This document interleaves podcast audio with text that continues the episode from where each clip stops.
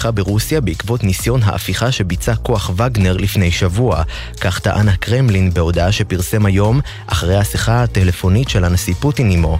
הנשיא פוטין איחל לעמיתו חג קורבן שמח ואמר, רוסיה תמשיך לתמוך בעם הפלסטיני ובהשגת תקוותיו ושאיפותיו. חצי שנה להפגנות נגד החקיקה המשפטית. אלפים מפגינים ברחבי הארץ. בשעה זו מתחילה ההפגנה המרכזית ברחוב קפלן בתל אביב. כתבתנו אנה פינס מזכירה כי נחסמו לתנועת כלי רכב הרחובות הסמוכים לצומת קפלן, וכן היציאה למחלף השלום בשני הכיוונים. נבחרת ישראל הצעירה מתמודדת בשעה זו מול המארחת גיאורגיה במסגרת משחק רבע הגמר של אליפות אירופה עד גיל 21. תוצאת המשחק בסיום המחצית הראשונה היא תיקו אפס. כתב הספורט יוני זילברמן מציין כי ניצחון היום של ישראל והעפלה של נבחרות צרפת או אנגליה לחצי הגמר יזכה את הנבחרת בכרטיס למשחקים האולימפיים בפריז בשנה הבאה, לראשונה מאז אולימפיאדת מונטריאול 1976. מזג האוויר תחול עלייה קלה בטמפרטורות, בעיקר בהרים ובפנים הארץ. לכל מאזיננו שבת שלום, אלה החדשות שערכה מאיה שוקן.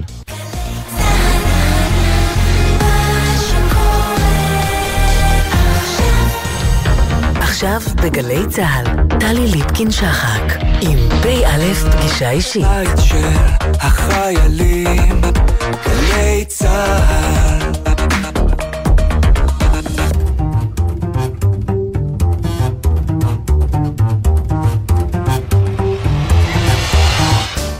שלום לכם, שבוע טוב לכם. מן האוויר ומן הים משתמשים במקמים, בטלפון ובקשר רדיו. צפו הרשויות והאזינו במשך 13 שעות לספינת הדייג אדריאנה עמוסת המהגרים, מאבדת כוח ואז נסחפת ללא כיוון מקו החוף של יוון, במה שלאיטו התפתח לאסון הומניטרי רחב ממדים מאין כמותו. כשנוסעים מבועתים התקשרו בטלפונים סלולריים לבקש עזרה, עובדי סיוע הומניטרי הבטיחו להם שהחילוץ בדרך. רשויות הגבול באירופה שצפו בצילומים מן האוויר באמת התכוננו להיות עדים למבצע הצלה נועז. אפס כי האדריאנה התהפכה וטבעה בנוכחות ספינת משמר חופים יוונית אחת בלבד, מורידה אל מותם למעלה מ-600 מהגרים מסוריה, מצרים ופקיסטן, מרביתם נשים וילדים, באסון ימי שזעזע גם בהינתן שמדובר בנתיב ההגירה הימי הקטלני ביותר ממילא. תמונות לוויין, מסמכי בית משפט חסויים ויותר מ-20 עדויות של ניצולים ופקידי רשויות, בנוסף לאין ספור תשדורות רדיו שנדגמו, מעלים כי היקף המוות הזה יכול היה להימנע. למרות שעשרות רבות של נציגי רשויות ומשמר החופים עקבו אחרי האדריאנה, ממשלת יוון התייחסה לאסון המתהווה כאל אירוע אכיפת חוק ולא אירוע מצוקה המצריך עזרה. ובמקום לשלוח ספינת בית חולים או מומחי חילוץ, הרשויות שיגרו לעבר ספינת הדייג המתפקעת מהמון אדם צוות שכלל ארבעה חובשי מסכות חמושים מכוח האבטחה של משמר החופים היווני. היוונים חזרו שוב ושוב על הטענה כי הספינה מכוונת לאיטליה וכי נוסעיה אינם רוצים חילוץ. צילומי הדמיה שאספו כתבי הניו יורק טיימס מלמדים בבירור שהספינה נסחפה במעגלים במהלך שש וחצי שעות ועדויות בשבועה של ניצולים מתארות נוסעים על הסיפונים העליונים, זועקים לעזרה ומנסים לקפוץ למים לעבר מכלית מסחרית שעצרה לספק מים לנוסעים המבוהלים, אשר ביניהם פרצו קטטות אלימות שטלטלו עוד את הספינה, הביאו לפגיעות בנפש בעודם מחכים החילוץ שלעולם לא יגיע. למה אני קוראת לכם את החלק הראשון של התחקיר הזה מתפרסם היום בניו יורק טיימס תחת הכותרת כולם ידעו שגורלה של ספינת המהגרים נגזר ואיש לא עזר? כי זה סיפור מחריד שהתרחש רק לפני שבועיים, ממש באותה עת שהעולם עקב אחר דרמה ציורית יותר של חמישה הרפתקנים עתירי ממון בצוללת זעירה שעבדו במצולות. באחד העיתונים נכתב שסיפור מותם של החמישה הוא תזכורת לכך שברגע האמת כולם מתים אותו הדבר ושמבחינת כוחות הטבע לכסף אין משמעות. אז זהו. שלא בדיוק. למעלה מ-600 מבקשי חיים חדשים ועבודה שמתו בים, מרביתם כאמור נשים וילדים שלעולם לא יימצאו ואפשר, אפשר היה להציל, ירדו למצולות כי לא היה מספיק אכפת להציל אותם, והם עבדו בתהומות השכחה, והם לא היחידים. שילוב קטלני ואכזר של החמרה באישורי כניסה לפליטים עם נוכלות פוליטית של מאכערים גזלנים המנצלים מצוקה עם זילות החיים בעולם שעוצם את עיניו. זה הסיפור. פ"א פגישה אישית משולשת בעוד מוצאי שבת, ראשון לחופש הגדול, שיא החום, שיא המתיחות החברתית-פוליטית, שיאים של קשיות לב, ספינים ורמיסה כוחנית. בסופו של שבוע עצוב ומכעיס של אובדן חיים מיותר, על ציפו של שבוע חדש, פא גישה אישית משולשת, מתחילים.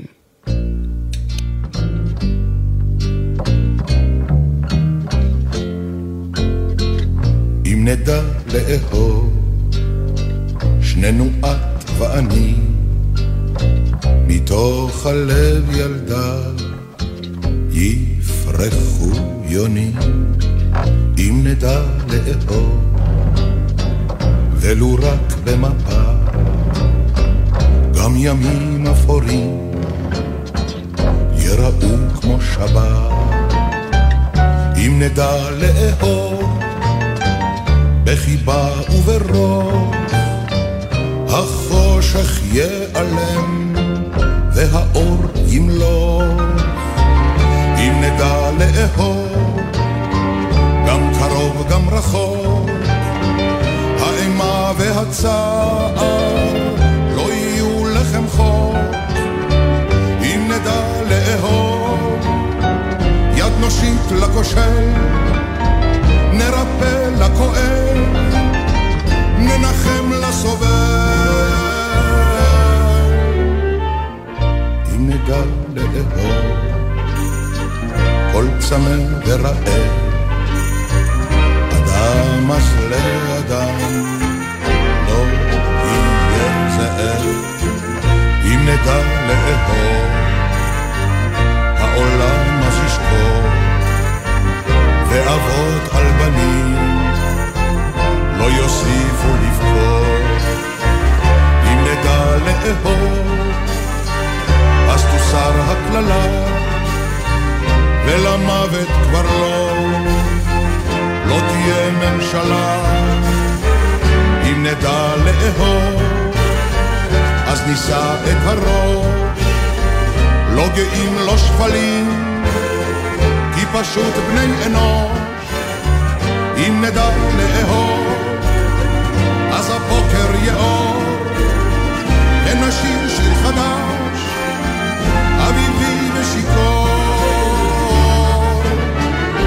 נדע לאהוב, נגלה מרחבים, את הזמן, את השמש, ואת גן הכוכבים.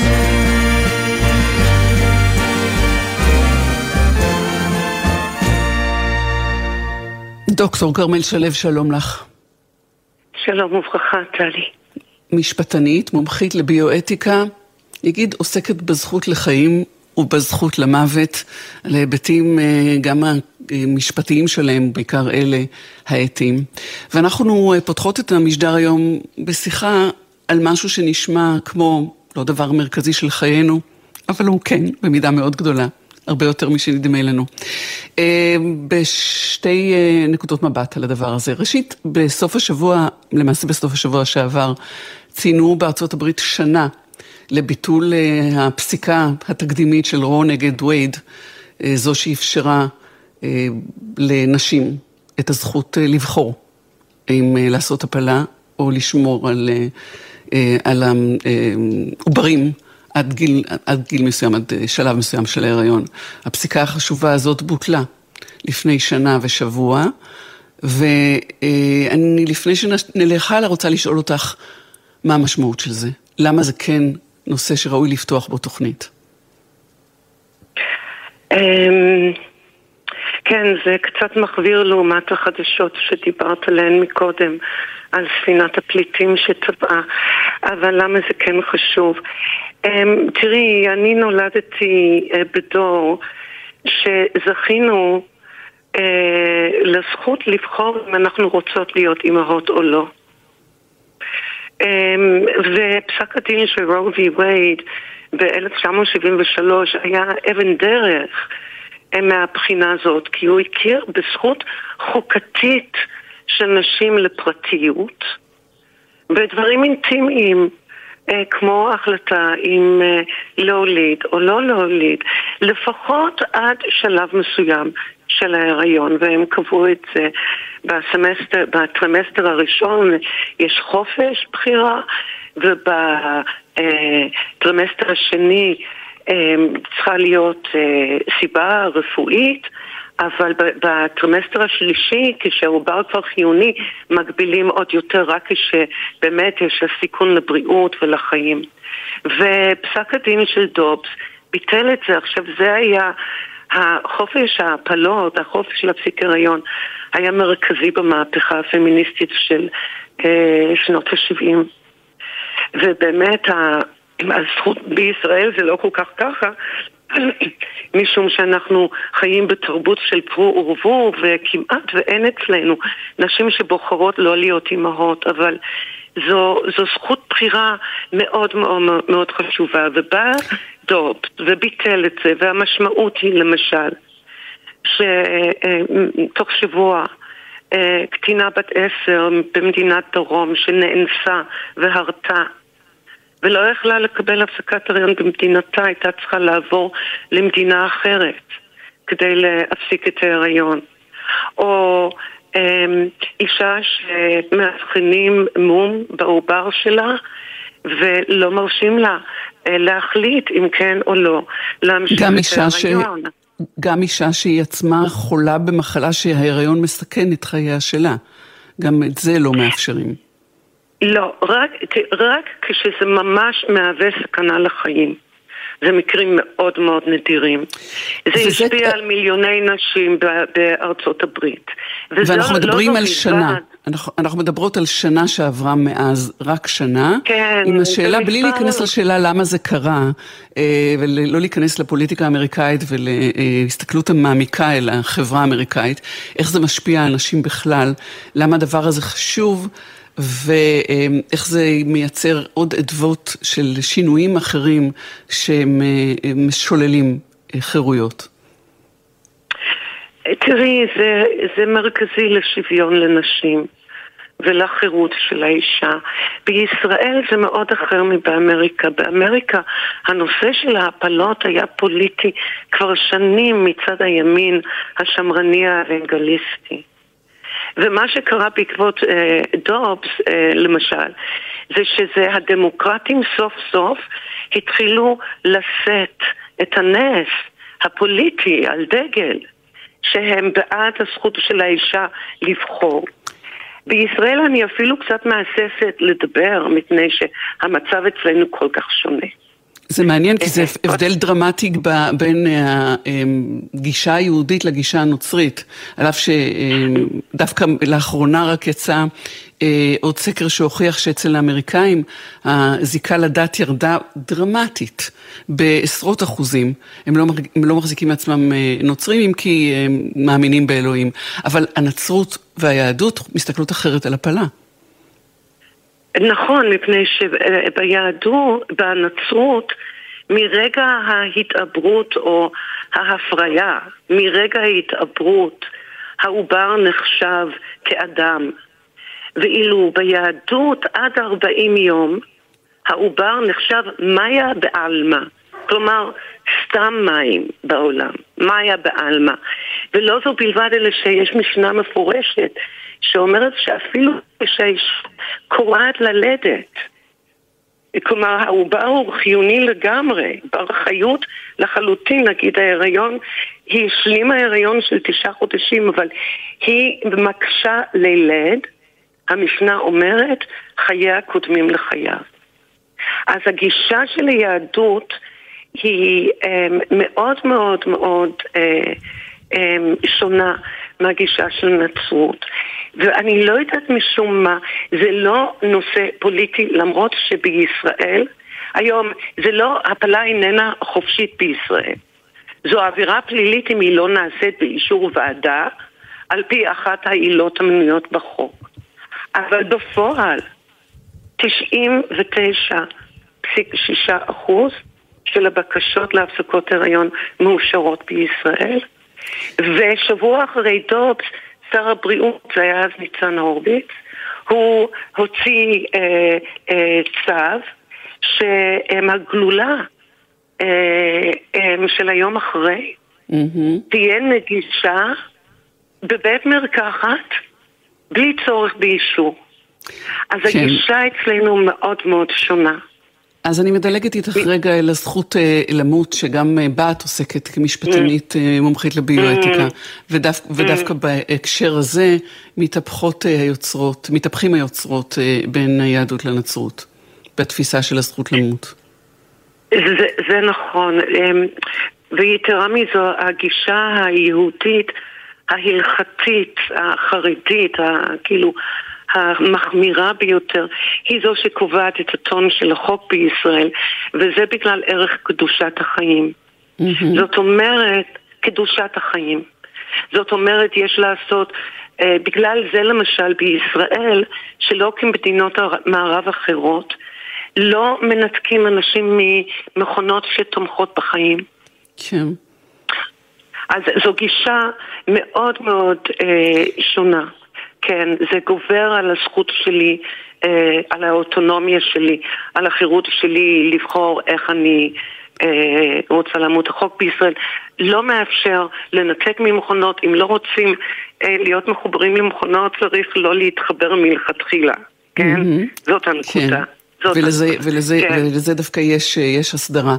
ומכאן אל משהו נוסף שקרה השבוע, ואני כורכת אותם יחד, כי כולם בסוף כרוכים בחירות האישית ה... ובחופש הבחירה. וזה פסק דין של בית המשפט למשפחה, לענייני משפחה בתל אביב, שמחליט השבוע לאפשר לממש אה, אה, רצון נחרץ מאוד של אישה טרם מותה, להשתמש בביציות שהיא הוציאה בעת שהיא חלתה. אה, לשם הפריה, כדי להביא לעולם צאצא שלה ושל בן זוגה, הם היו זוג אוהב שתכנן להינשא, הצעירה חלתה, ובזמן שחלתה היא עשתה את כל הסידורים שגם אחרי מותה יופרו הביציות שלה אה, על ידו, ואם פונדקאית תישא את פרי אהבתם. זה לגמרי לא היה פשוט להגיע לפסק הדין הזה אה, שמאפשר את הדברים עם הסתייגויות ממש השבוע. אז אם אנחנו מדברים על הזכות גם לחיות וגם לתת חיים, בואי נדבר על זה. אוקיי, okay, אז ישראל אה, היא גם מעצמה של הפריות חוץ גופיות. כלומר, שיעורי הצריכה של הטכנולוגיה בישראל הם מובילים בעולם, אין אף מדינה שמתקרבת אלינו מבחינת אה, מספר המחזורים. יש לנו מחזורי טיפול במימון ציבורי בלי הגבלה בישראל. כן, זה מאוד יוצא דופן, ואנחנו מאוד מתקדמים אה, בטכנולוגיות האלה, ו... בראשית שנות האלפיים עלתה השאלה לגבי מה עושים לגבי זרע. Mm-hmm. האם אפשר להוליד בזרע של אדם שנפטר. ובאותו זמן היועץ המשפטי לממשלה אה, הוציא הנחיה שניתן לעשות שימוש בזרע של נפטר אם הוא הביע את רצונו במפורש ואם זה לצורך הפריה של מישהי שהייתה בת זוג קבועה שלו, אוקיי? ופועלים על פי זה. אבל גם, גם בזה יש כבר אה, יוצא דופן, ויש אה, הורים לחייל שנהרג, שאת אה, הזרע שלו הם, הם שימרו, ויש להם נכדה שהרתה אם פונדקאית. לא פונדקאית, כן. האימא האמיתית, האימא הביולוגית, אבל שלא היה לה קשר עם, ה, עם החייל, עם, עם הבחור ש, שנהרג למרבה הצער, שעבר מן העולם. אז גם שם יש, יש איזושהי, יש יוצאי דופן. תפס אותי לא, משפט אחד... לא, זה לא יוצא דופן, זה חידוש מדוע? אדיר. אה, זה חידוש, אוקיי, זכות, וזה אומר שמעתה ואילך זה אפשרי? אה, לא, יופי. לא, אוקיי. לא, לא, אה, כי כאילו הכירו בזכות של סב פוטנציאלי, או, סב, סבתא. אה, לקחו את זה מהכיוון הזה, של סבא וסבתא. כן, אה, כאילו יש okay. אוקיי. הבדל בין אני הסכמתי okay. כן. עם בת הזוג הקבועה שלי, לבין אני ההורים של מי שנפטר, אולי, אני לא יודעת אם הוא הביע את רצונו, כן? וגם השאלה באמת אילו יחסים יהיו בינו, okay. כן. בינם לבין האם הנושאת. כן, יש פה uh, צורות משפחה חדשניות לגמרי ומצריכות רגישויות ומיומנויות, uh, אני חושבת, רגשיות. אני, אני, אמ, אני, אני לוקחת מה, מפסק הדין הזה משפט אחד שאני חושבת שהוא נוגע ישירות ללב העשייה שלך. אה, ופסק הדין הזה שאנחנו מדברות בו אומר ככה, סוגיה העומדת לפנינו נקרתה לנו בשל שערי המדע העצומים הנפתחים לפנינו חדשות לבקרים ומגלים עולמות חדשים שלא הכרנו קודם לכן, ומתוך שהילוכו של המדע מהיר מהילוכו של החוק, פוסעים אנשי המשפט לתוך אותם עולמות בזהירות ובמתינות, שכן אין לדעת מהו מנח כף הרגל הנורמטיבי הראוי לאותו עולם חדש, והאם הקרקע הקרקע החדשה עליה אנו פוסעים יציבה דייה. זאת אמירה מאוד יפה ומסכמת היטב את, את הדילמה. אני רק רוצה לשאול, מכיוון שבמקרה הזה של פסק הדין יש לו סייגים גם, אה, אנחנו בעיצומה של, אה, איך נאמר? תוכנית, רפורמה, מהפכים משפטיים אפשריים. האם מה שניתן היום יילקח אולי מחר? אני לא יודעת. אני לא יודעת. אני ממש ממש לא יודעת. ו... אמ, אמ, אני, אני לא רוצה אה, לנבא מה שיקרה. אני מרגישה שבישראל יש לנו תרבות שכל כך תומכת בפרו ורבו. במקרה הזה של האישה עם הביצית, הם, הם היו זוג שהכירו לא הרבה זמן לפני שהיא חלתה, אבל הרצון של שניהם המשותף וגם ההרמוניה, ההסכמה, גם לאחר מכן אפילו הפרקליטות, המדינה לא התנגדה לזה. וההורים של, שלה אה, ביחסים טובים איתו, והרופא העיד שהיא ביקשה את זה באופן מפורש, היו שם את כל הנסיבות הללו. זה בסופו של דבר יחסי אנוש, אבל באופן כללי, גם בחיים וגם במוות, גם בתחילתם וגם בסופם, אנחנו ניצבים באמת בפני הישגים מדעיים ויכולות רפואיות, והשאלות שעולות הן, היכן נשים גבולות? כי אלה שאלות של אתיקה. היכן נשים גבולות? לא ייתכן שכל מה שבא לי אני יכולה לעשות. אני חושבת mm-hmm. שהמפתח פה הוא יחסי האנוש. אבל אני לא יודעת עד כמה למשפט יש כלים באמת אה, להתמודד עם זה, ואנחנו יודעים גם מהתעשייה הגלובלית שנשים מנוצלות אה, על ימין ועל שמאל כן. ב, ב, ב, בתופעות של סחר בינלאומי בנשים ובילדים. כן. דוקטור כרמל שלו, דיברנו על קצה המזלג, יש עוד כל כך הרבה לומר, משפטנית, מומחית לביואתיקה, עוסקת בזכות לחיים, בזכות למות, בזכות להרות, בחירות. תודה שדיברת איתנו, שלום. תודה רבה, שבוע טוב. שבוע טוב.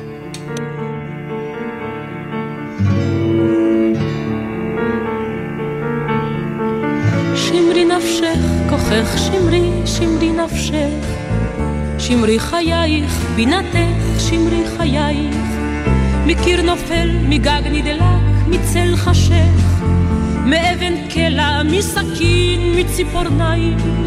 שמרי נפשך מן השורף, מן החותך, מן הסמוך כמו עפר וכמו שמיים, מן הדומם, מן המחכה והמושך, והממית כמי באר ואש קיריים, נפשך שמרי ובינתך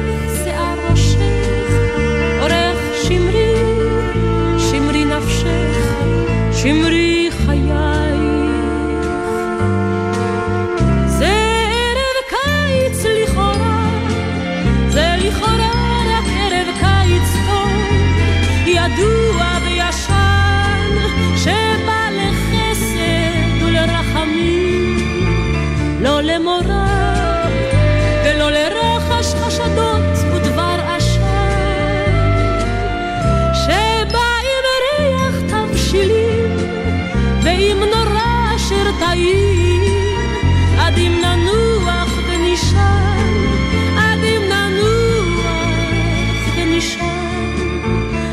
ערב קיץ חם וטוב הוא לכאורה, רק ערב קיץ חם שבא לא למורא. הנה הרוח יד שולחת ובלי רחש, פתאום חלון לאט נפתח בחשיכה.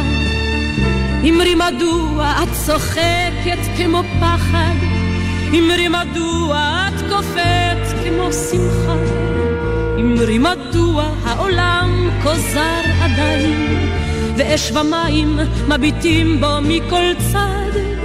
אמרי מדוע בו מפרפרים חייך, כמו ציפור מבוהלה בתוך כף יד. אמרי מדוע את מעוף ורעד רע, כמו ציפור בחדר.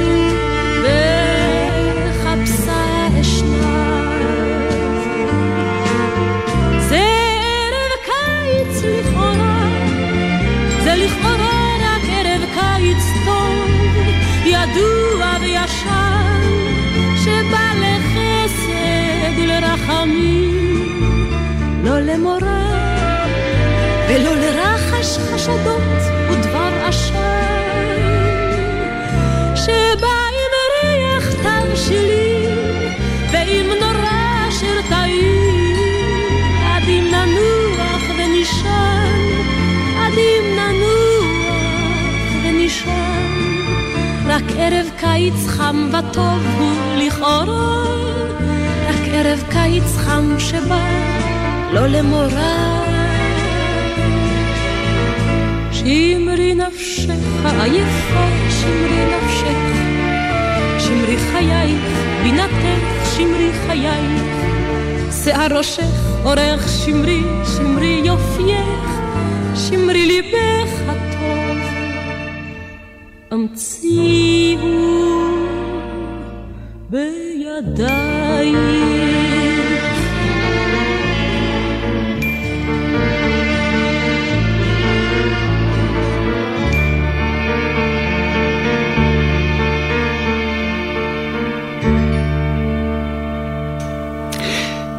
פריגוז'ין, פוטין, מרד, זוכרים? הדרמה שחולל גנרל פריגוז'ין בראש כוח וגנר שהתקרב למוסקבה, מאיים על שלטונו של נשיא רוסיה פוטין, העסיק אותנו גם השבוע הזה.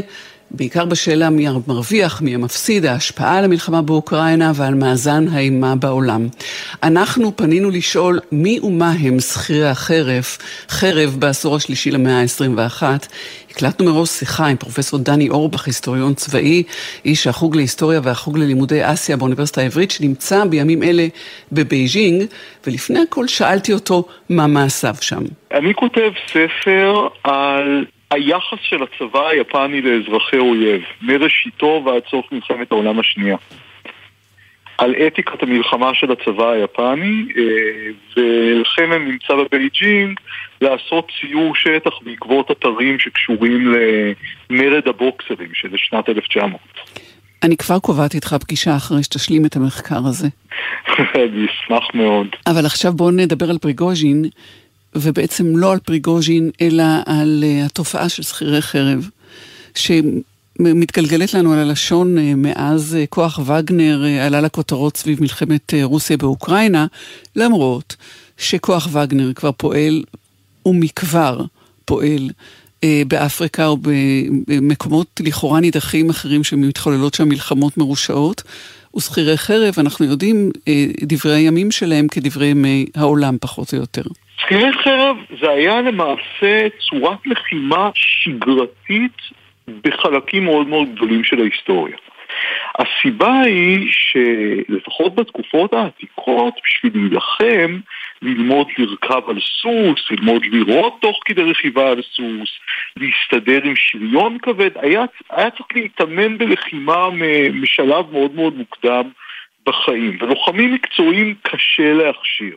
אז היו מלכים שהצליחו לעשות את זה, היו מעמדות אצולה שעסקו בזה, אבל לפעמים היה יותר נוח לשכור את המקצוענים האלה אה, ולשלם להם כסף, ולמקצוענים, אותם שכירי חרב, היה נוח לעבור משליט לשליט בהתאם לתשלום. הרבה פעמים אלה היו חיילים עריקים, חיילים שערקו או שוחררו אחרי מלחמות גדולות והקימו כנופיות.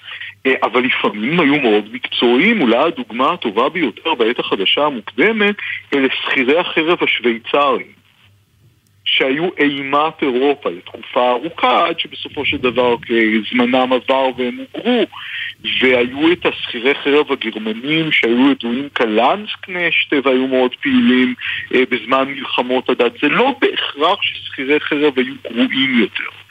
אנחנו למעשה חושבים ככה בעקבות אה, הוגים כמו מקיאוולי שעשו תעמולה נגד שכירי חרב ורצו לעבור לצבאות של אזרחים mm-hmm. בהשפעת ההגות של העת העתיקה. והם העלו את הטענה ששכירי חרב הם לפחות גם פחות מקצועיים וגם פחות נאמנים בעיקר.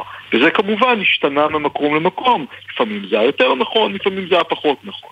אבל שכירי חרב היו שגרה. זאת אומרת, הם היו חלק מאוד משמעותי מהצבאות ממש לתוך המאה ה-18. זה מין אה, ערוץ אחורי כזה? באופן uh, כללי, יתרון גדול של שכירי חרב, שלפעמים יותר קל להם לדכא התקוממויות. והרי שליטים פחדו מהתקוממויות אצלם לא פחות ולפעמים יותר מאשר אויבים חיצוניים. וצבא של מגויסים, שמגיע למשל ממעמד האיכרים של מגויסי כפייה, יהיה לו פחות מוטיבציה לדכא מרד שפרץ באזור. שלו. אנשים בדרך כלל לא אוהבים לדכא שכנים שלהם, בעיקר בתקופה הזאת הם מאמינים באותה דת ושייכים לאותה תרבות. ושכירי חרב שמגיעים ממקום אחר, אין להם שום בעיה לעשות את זה. גם היו שכירי חרב שעבדו בקבלנות, כמו שודדי הים שידועים כפרייבטירים. שקיבלו אישור לשדוד אבל רק את אויבי המדינה, שכרה אותם, תמורת הפרשת מס למלך, ואת uh, יתר השלל הם שמרו לעצמם. שמלכים ריכוזיים חזקים יותר ויותר, כמו מלכי צרפת ואנגליה, העדיפו צבא שיהיה רק שלהם. ונאמן להם אישית, ולא יעבור משליט לשליט ומקום למקום, זה חלק מעליית כוח המדינה. Mm-hmm. כמובן שהתהליך הזה מאוד הואץ, מכיוון שהמלך רוצה לרכז כוח אצלו, ולא אצל כל מיני אצילים, או גורמי שוליים, או גורמי פריפריה. הוא מאוד מאוד הואץ עם עליית הלאומיות. מכיוון שהמהפכה הצרפתית, או מלחמות המהפכה הצרפתית, הראו שלאזרח המגויס שמתלהב במה שהוא עושה ומזדהה עם המטרה האידיאולוגית של המלחמה, יש כוח אה, לפעמים יותר חזק מהצבאות המקצועיים, יש קרב מפורסם במהפכה הצרפתית, קרב ולמי. שהראה איך הצבאות המקצועיים של האוסטרים והפרוסים קרסו מול ההמונים ששרו את המרסייז והסתערו עם כידונים. הלאומיות הייתה כוח שלמעשה עודד את דעיכת שכירי החרב. באמצע המאה ה-19 למעשה מסתיים עידן שכירי החרב. מתחילות אומנות בינלאומיות שאוסרות את כל סוגי שכירי החרב אחד אחרי השני. כדי עוד פעם להשאיר למדינה מונופול מוחלט על האלימות. זה מתחיל להשתנות אה, בסוף המאה ה-20. צריך לומר שהיו לזה חריגים גם קודם. יפן למשל העסיקה הרבה מאוד שכירי חרב, אבל זה היה חריג ולא הכלל. אה, בגדול מה שקורה בסוף המאה ה-20 זה אה, שני דברים. סיום המלחמה הקרה למעשה אה, מביא את הקונגרס לקצץ את הצבא האמריקאי באופן משמעותי.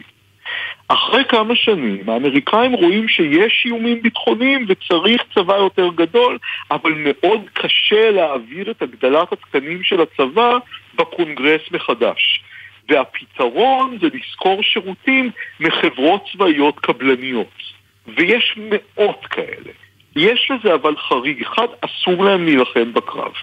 והדבר השני שקורה זה התפרקות דרום אפריקה דווקא. התפרקות משטר האפרטהייד בדרום אפריקה אה, מביא ותיקים של צבא האפרטהייד שלא מוצאים דרישה לכישרונות שלהם בדרום אפריקה החדשה להקים חברת שכירי חרב בשם Executive Outcomes מאוד מאוד יעילה, מאוד מאוד מקצועית, היא אה, ממש מנגבת את הרצפה בכל מיני כנופיות מורדים בסיירה לאון, ממש שולטת בחלקים מסיירה לאון איזושהי תקופה. והיא מתפרקת אחרי כמה זמן בלחץ בינלאומי, אבל התקדים הזה ביחד עם חברות הקבלן האמריקאיות mm-hmm. למעשה הפך את ה... את ה... בסופו של דבר, שכירי חרב שגם יילחמו זה העניין של זמן. מה שגרם לטאבו האחרון הזה להישאר עוד כמה שנים, זה שהאמריקאים למעשה אסרו על שכירי החרב שלהם להילחם, על החברות הקבלניות, וגם אמרו שכל חברה פרטית שנלחמת הם לא יעבדו איתה. אז יצר תמריץ למעשה אה, לחברות הפרטיות לא להילחם בשדה הקרב. ואז באה רוסיה.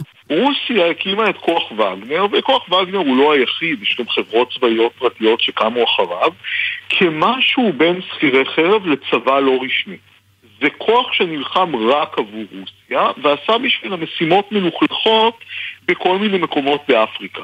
ומה שקרה פה, מעבר לשבירת הטאבו, שדיברנו עליו ששכירי חרב לא נלחמים בפועל, קרה פה דבר מדהים שלמעשה מחזיר אותנו מאות שנים אחורה. שכירי חרב שממש ניסו לתפוס את השלטון במדינה.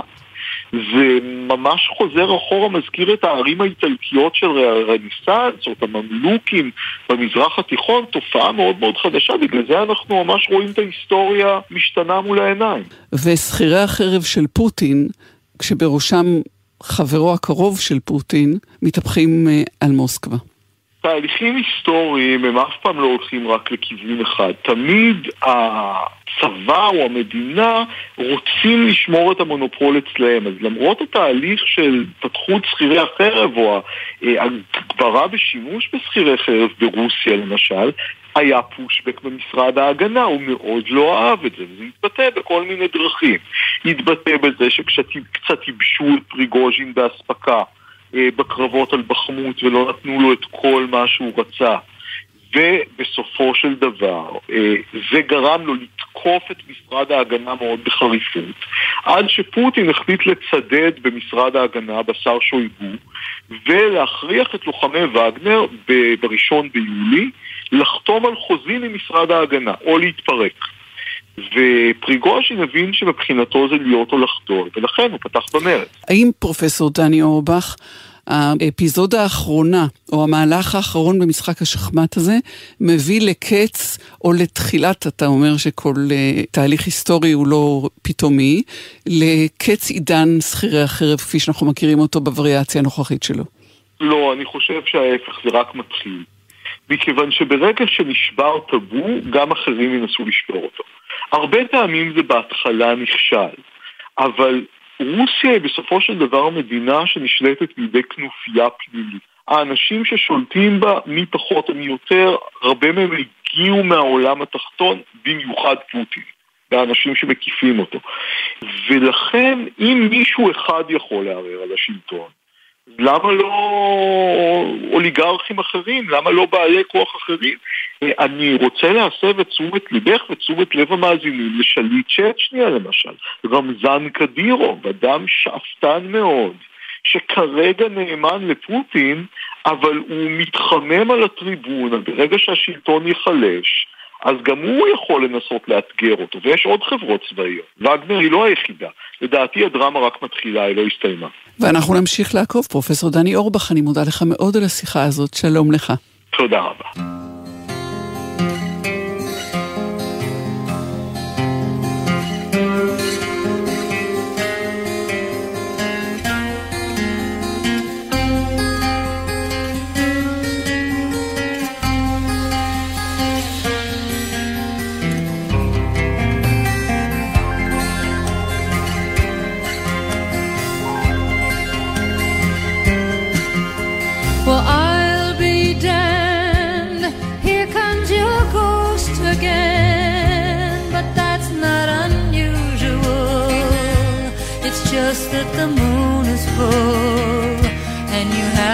To call.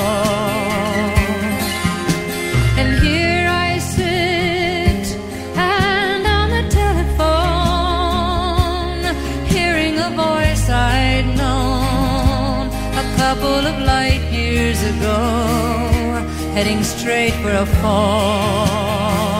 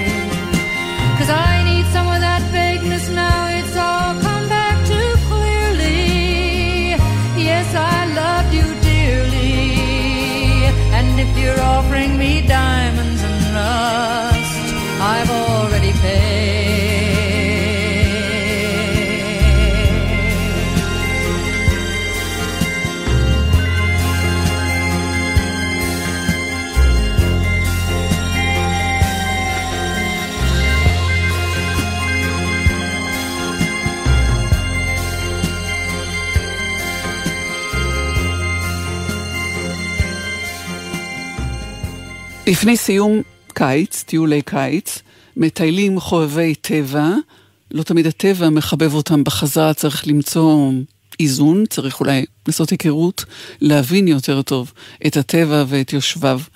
מי שעוסקת בזה בהרחבה ובאופן מאוד אה, קונקרטי, נגיד, כדי למצוא פתרונות, היא עינת זהביאן, שלום לך. שלום טלי.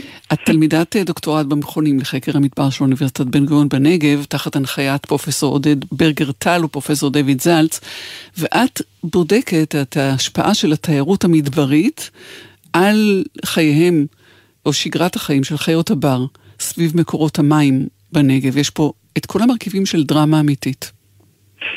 ונכון, אה, יש קצת דרמה, ואנחנו באמת מנסים ליצור את האיזון בין שני הצדדים האלה בסופו של דבר במחקר.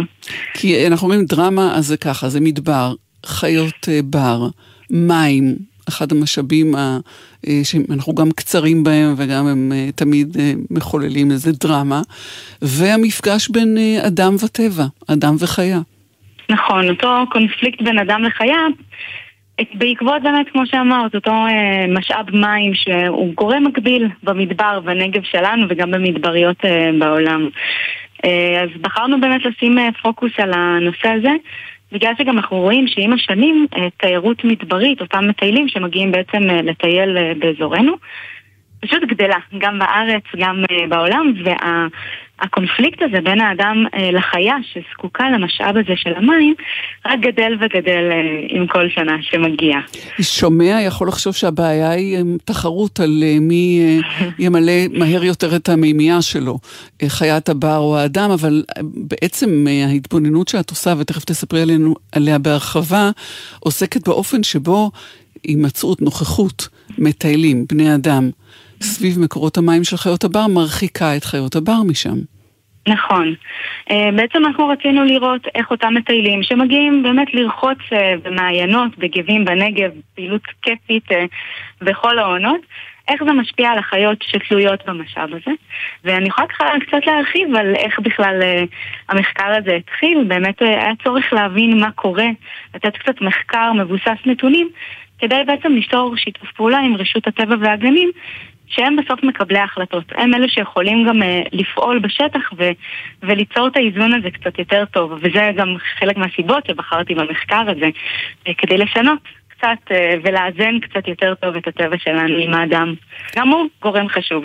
ההנחה אה, המובלעת פה היא שברור שיש בעיה, אבל איך בכלל מאבחנים שיש בעיה כזאת? וזה העונת שטח הראשונה שלי אה, בשנת 2021 התמקדתי, להבין קודם כל מה יש לנו בשטח.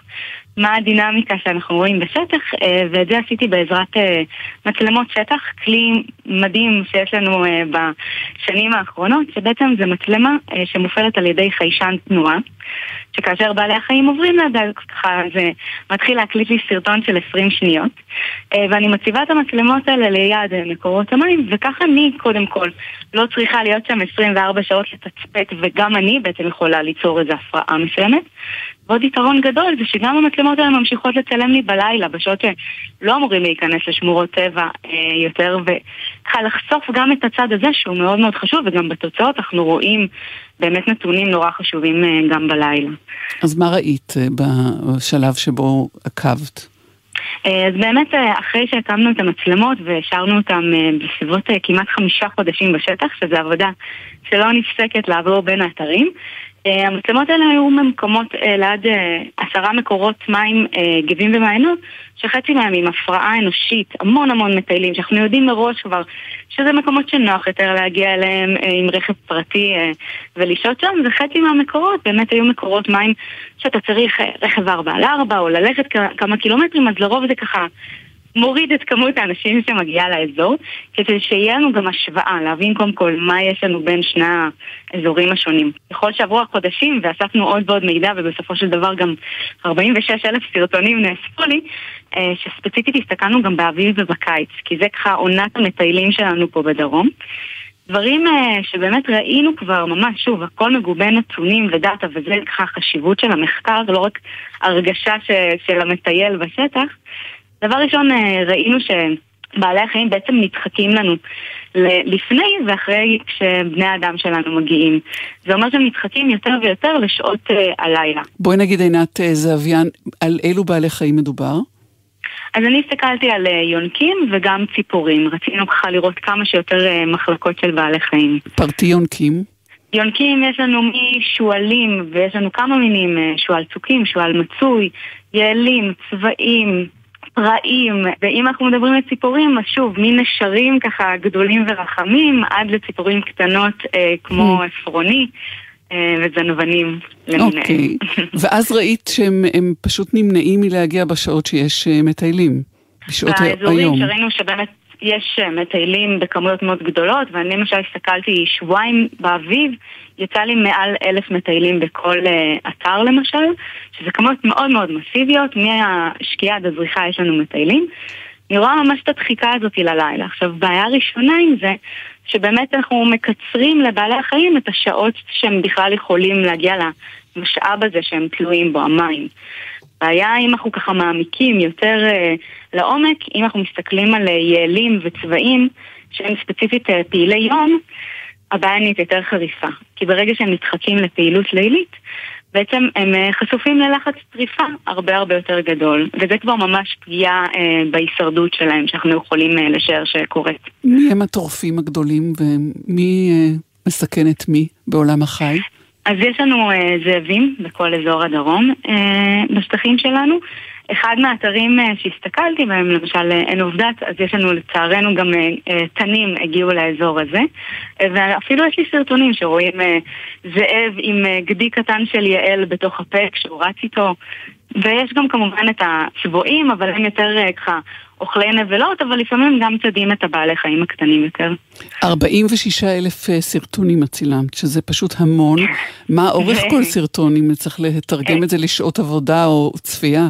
אז כל סרטון זה 20 שניות, אה, ובאמת ה-46 אלף זה אפילו דגימה, כי שמנו שכל 10 שניות המצלמה לא תצלם, אלא שיהיה איזה השעיה כדי, אה, בכל אופן, חמישה חודשים בשטח. אבל עדיין יצאנו כמויות מאוד מאוד גדולות, אה, אז בסוף יחד עם המנחים שלי החלטנו לבחור שבועיים דגימה מתוך זה. באביב, שזו העונה שרוב המטיילים מגיעים לנגב, קצת יותר נעים, אחרי שיטפונות. אה, ושבועיים בקיץ, שבאמת אנחנו לפחות ציפינו, שכמות המטיילים תרד, אה, כי כל הזמן אומרים חום יולי-אוגוסט, מי מגיע למדבר? להפתעתנו. גם ביולי-אוגוסט מגיעים המון המון אנשים, שוב, לאותם אתרים אה, שנקרא להם אה, בתיירות אה, מדברית גבוהה. ככה שאנחנו במשך כמעט חצי שנה לא נותנים לחיות מנוחה. להגיע לאותם מקורות מים, ואפילו בקיץ המצב מחמיר, כי אין עוד את הגזים הקטנים שבאביב אנחנו יכולים לראות לפעמים מסביב, שהם לא חייבים להגיע עד לנקודת המים. אה, אז אה, כן, לצערנו זה, זה אפילו נמשך יותר זמן ממה שציפינו. אז ראיתם אה, שאכן יש בעיה, הבנתם את המרכיבים שלה, אבל מחקר הוא נועד לא רק לשם שמיים, אלא לפתרונות. נכון, וכאן הגיעה עונת שטח 2022, אה, שבאמת בה ניסינו קצת לתת כלים מעשיים לרשות שמורות הטבע והגנים, כדי שהם גם יוכלו לפעול. אה, ובאמת בעונה הזאת אה, עשינו כמה כלים שונים. אחד מהניסויים בעצם שעשיתי גם בשטח אה, זה לשים שקתות מים סגורות, מיכל מים של 60 ליטר, במרחק של 500 מטר מאותם אתרים שראינו שיש בהם את אותה הפרעה אנושית גבוהה. כי רצינו שזה עדיין יישאר ככה באותו אזור מחיה של בעלי החיים, אותו בית גידול יחסית. ובעצם המכל מים מטפטף כל הזמן לצלוחית אה, מים באופן רציף, וכל שבוע יחד עם עוזר מחקר מקסים בשם ויקטור מניקוב, עשינו אה, סבבים בין האתרים ומילינו את הג'ריקן הגדול הזה. ובעצם מה שרצינו לראות זה השוקת הזאת שממוקמת מחוץ לשביל, איפה שבני אדם לא אמורים אה, להיות שם, לראות אם אנחנו יכולים לתת ככה חיזוק, mm-hmm. אלטרנטיבה ל- אה, לבעלי החיים בתקופה הזאת שאנחנו יודעים שיש לנו הרבה מטיילים. וזה עובד? אה, מצליחים לשנות את ההרגלים של בעלי החיים? אני יכולה להגיד בשמחה שממש תוך שבוע וחצי, שבועיים, ראינו, קודם כל ציפורים הם ככה היו אה, הרבה יותר אה, נועזות וישר הגיעו אה, למקור המים, אבל אחרי איזה שבועיים כבר יכולנו לראות באמת, קודם כל את פעילי היום, שמאוד מאוד רצינו שהם יגיעו, אותם צבעים, להקת צבעים, ראינו אה, יעלים שמגיעים ובאים לשתות בעצם אה, ממקור המים החדש אה, שיצרנו להם. אה, וגם ראינו זאבים אה, וצבועים ושועלים שבאים לשתות. ואחד הסרטונים שככה, אני חושבת שאפילו צעקתי בקול רם כשראיתי את הסרטון הזה, אימא קרקלית עם שני גורים הגיעו בעצם אה, לשתות אה, מה, מאחד המקורות מים, וכשאימא עם גורים מגיעה לשתות, זה קודם כל אומר לי שכנראה רמות הסטרס שלה נמוכות יותר, כן, כי אחרת היא לא. הייתה באה עם הגורים. בדיוק.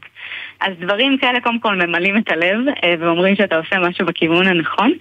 אה, וכמובן חשוב לציין שהמטרה של השקטות האלה להיות זמניות. באמת לתת את הפוש הזה בעונות שצריך ולא להשאיר את זה לכל העונות כי חשוב עדיין שהם יכירו את בית הגידול הטבעי, יכירו את מקור המים הטבעי וזה עדיין ישמש לנו כ... כטבע ולא רק כבריכה לבני האדם. היה גם איזה, הייתה מחשבה לשינוי שעות הפתיחה, כדי לאפשר אה, יותר אה, נגישות אה, גם לחיות ולא רק לבני האדם לאזורים הללו, אבל זה, זה יותר בעייתי כמובן בקיץ, כשכולם מטיילים. אז זה באמת אה, שאלה שרשות שמורות הטבע הרבה שנים אה, מתלבטים עליה, כי הם כבר עושים את הממשק הזה בחלק מהאתרים. ואחד הדברים שלי היה נורא כיף לראות במחקר, אה, זה באמת מהנתונים. למשל בעין עובדת, גן לאומי שנפתח בין שמונה בבוקר לארבע, חמש אחר הצהריים, לעומת שמורות טבע שהן מזריחה לשקיעה, אה, מותר לאנשים כבר להיכנס. בנתונים שלי ממש רואים יפה איך בשעתיים שלוש האלה אחרי זריחה, לפני שקיעה, שבני אדם באתר שאנחנו יודעים שמגיעים המון מטיילים לשם, בעלי החיים מגיעים, בעלי החיים מגיעים, אומרים אה, תודה שיש פה את השעות אור שאני יכול להגיע למרות שזה אתר שהוא מופרע בכמויות מאוד מאוד גדולות, אוטובוסים כל הזמן מגיעים לשם. אז זה כבר באמת ככה חיזק הרבה דברים, שממשקים שהם מקיימים כבר, לראות שהם באמת פועלים בדרך הנכונה, ואני חושבת שגם לקהל בבית, אה, מי שראה את הסרטונים שלי למשל, זה ככה קצת יותר קל להבין כשאומרים לך בבקשה צא מהשמורה שעה אחת אה, לפני השקיעה, כשאתה גם רואה שיש טבע ומה אנחנו עושים לו, זה קצת עוזר להבין, כי אני בטוחה שכל מי שמגיע אה, לשמורות הטבע או נשאר ועושה דברים שהם לאו דווקא תמיד אה, בגבול אה, מה שנהוג בשמועה, זה לא כי הוא עושה דווקא, אלא כי הוא פשוט לא תמיד יודע מה ההשלכות של זה. אלא, כמו שאמרנו, אה. היכרות נדרשת, וכמובן לא אה, לחסום אה, בפני בני האדם את את החיבור הזה לטבע. נכון. השיחה איתך, אה, עינת אה, זהביאן, אה, משדרת אה, המון אה, התלהבות, אה, מסירות מאוד גדולה שלך, אבל את ילדה עירונית מראשון לציון. איך התגלגלת למדבר, להיות ילדת מדבר כזאת, חוקרת? תמיד אהבתי טבע, ותמיד היה לי את הרצון הזה לטייל. ורק אה, נראה לי בתיכון אה, הגעתי לחוגי סיירות, שזה תנועת אה, נוער ככה שהטיולים אה, דרך הרגליים אה, זה הדרך חינוך. וזה באמת פתח לי את האהבה לטבע, את ההתנסות בלהדריך אה, בטבע. אה, ובסופו של דבר גם חשבתי שזה יהיה הקריירה שלי, להיות מדריכת טיולים, וזה מה שגם עשיתי אחרי הצבא. כל פעם כשטיילתי, אמרתי, רגע, אבל למה הצמח הזה עושה את זה, ולמה החיה הזאת היא דווקא פה? וכל פעם אמרו לי, טוב, אם את רוצה לחקור דברים, את צריכה ללכת לאקדמיה. ולא חשבתי שאני אלך לאוניברסיטה, אני חושבת שכבר ההורים שלי החליטו אה, ככה לוותר על הרעיון, אה, ולשמחתי באמת אה, הלכתי לאוניברסיטת בן גוריון, מהתואר הראשון, כי רציתי מדבר, מדבר הוא קיצוני ומרתק, והנה, הגעתי עד לדוקטורנטית היום. גם אנחנו מאוד מודים לך, ואני בטוחה שבעיקר בעלי החיים בטבע המדברי. עינת זהביאן, תודה רבה לך, בהצלחה רבה בהמשך הדרך. שלום. תודה רבה לכם, ביי ביי. אדמתי שבנו אלייך, לך לך למדבר, הדרכים יובילו לעיר טרם רד, לך אחי אל המדבר. את המשדר הזה ערכו איתי והפיקו ורדי שפר וטליה בנון צור, באולפן הייתה גליה זרה, על הביצוע הטכני יהיו אורי בני ישראל, ניב ירוקר ודניאל חיון, בפיקוח מיכאל אבו, אני טלי ליפקין שחק, שיהיה שבוע טוב. היו שלום. אדמתי שבנו אלייך, ארץ מלוכה רוח וזעם, הלוחמים חזרו, אור גסר למדבר, ארץ ומים הועת אדמתי שבנו אלייך. למדבר,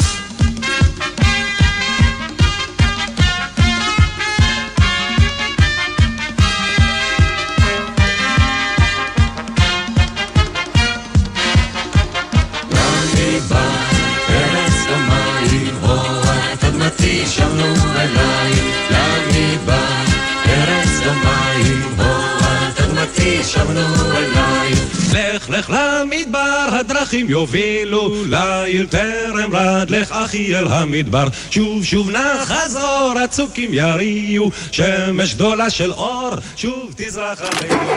מה נשמע, נשמע, סוף השבוע, העיר של החיילים.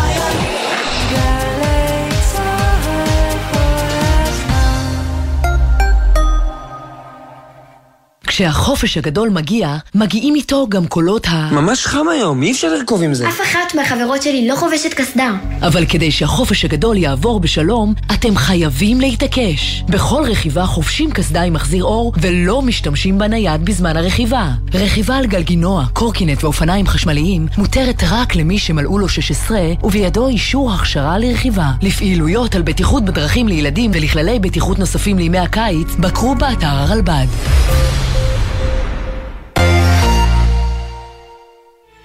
אמרתי, רבותיי, ייתכן שהם רוצים לחסל אותנו. הפרשה. גלי צה"ל חוזרת אל הפרשות הגדולות בתולדות מדינת ישראל. כל השמועות כאילו במרכאות נחטף וענונו על אדמת אנגליה אין להן כל יסוד. הסכת מרתק עם קטעי ארכיון בלעדיים שעוקבים צעד אחר צעד אחר האירועים שהסעירו את המדינה. חבר הכנסת צחי הנגבי, יש קלטת? נדמה לי שכרגע אין אדם אחראי אחד שיודע על קיומה. הפרשה, עכשיו באתר וביישומון גלי צה"ל, ובכל מקום שאתם מאזינים להסכתים שלכם. אתם מאזינים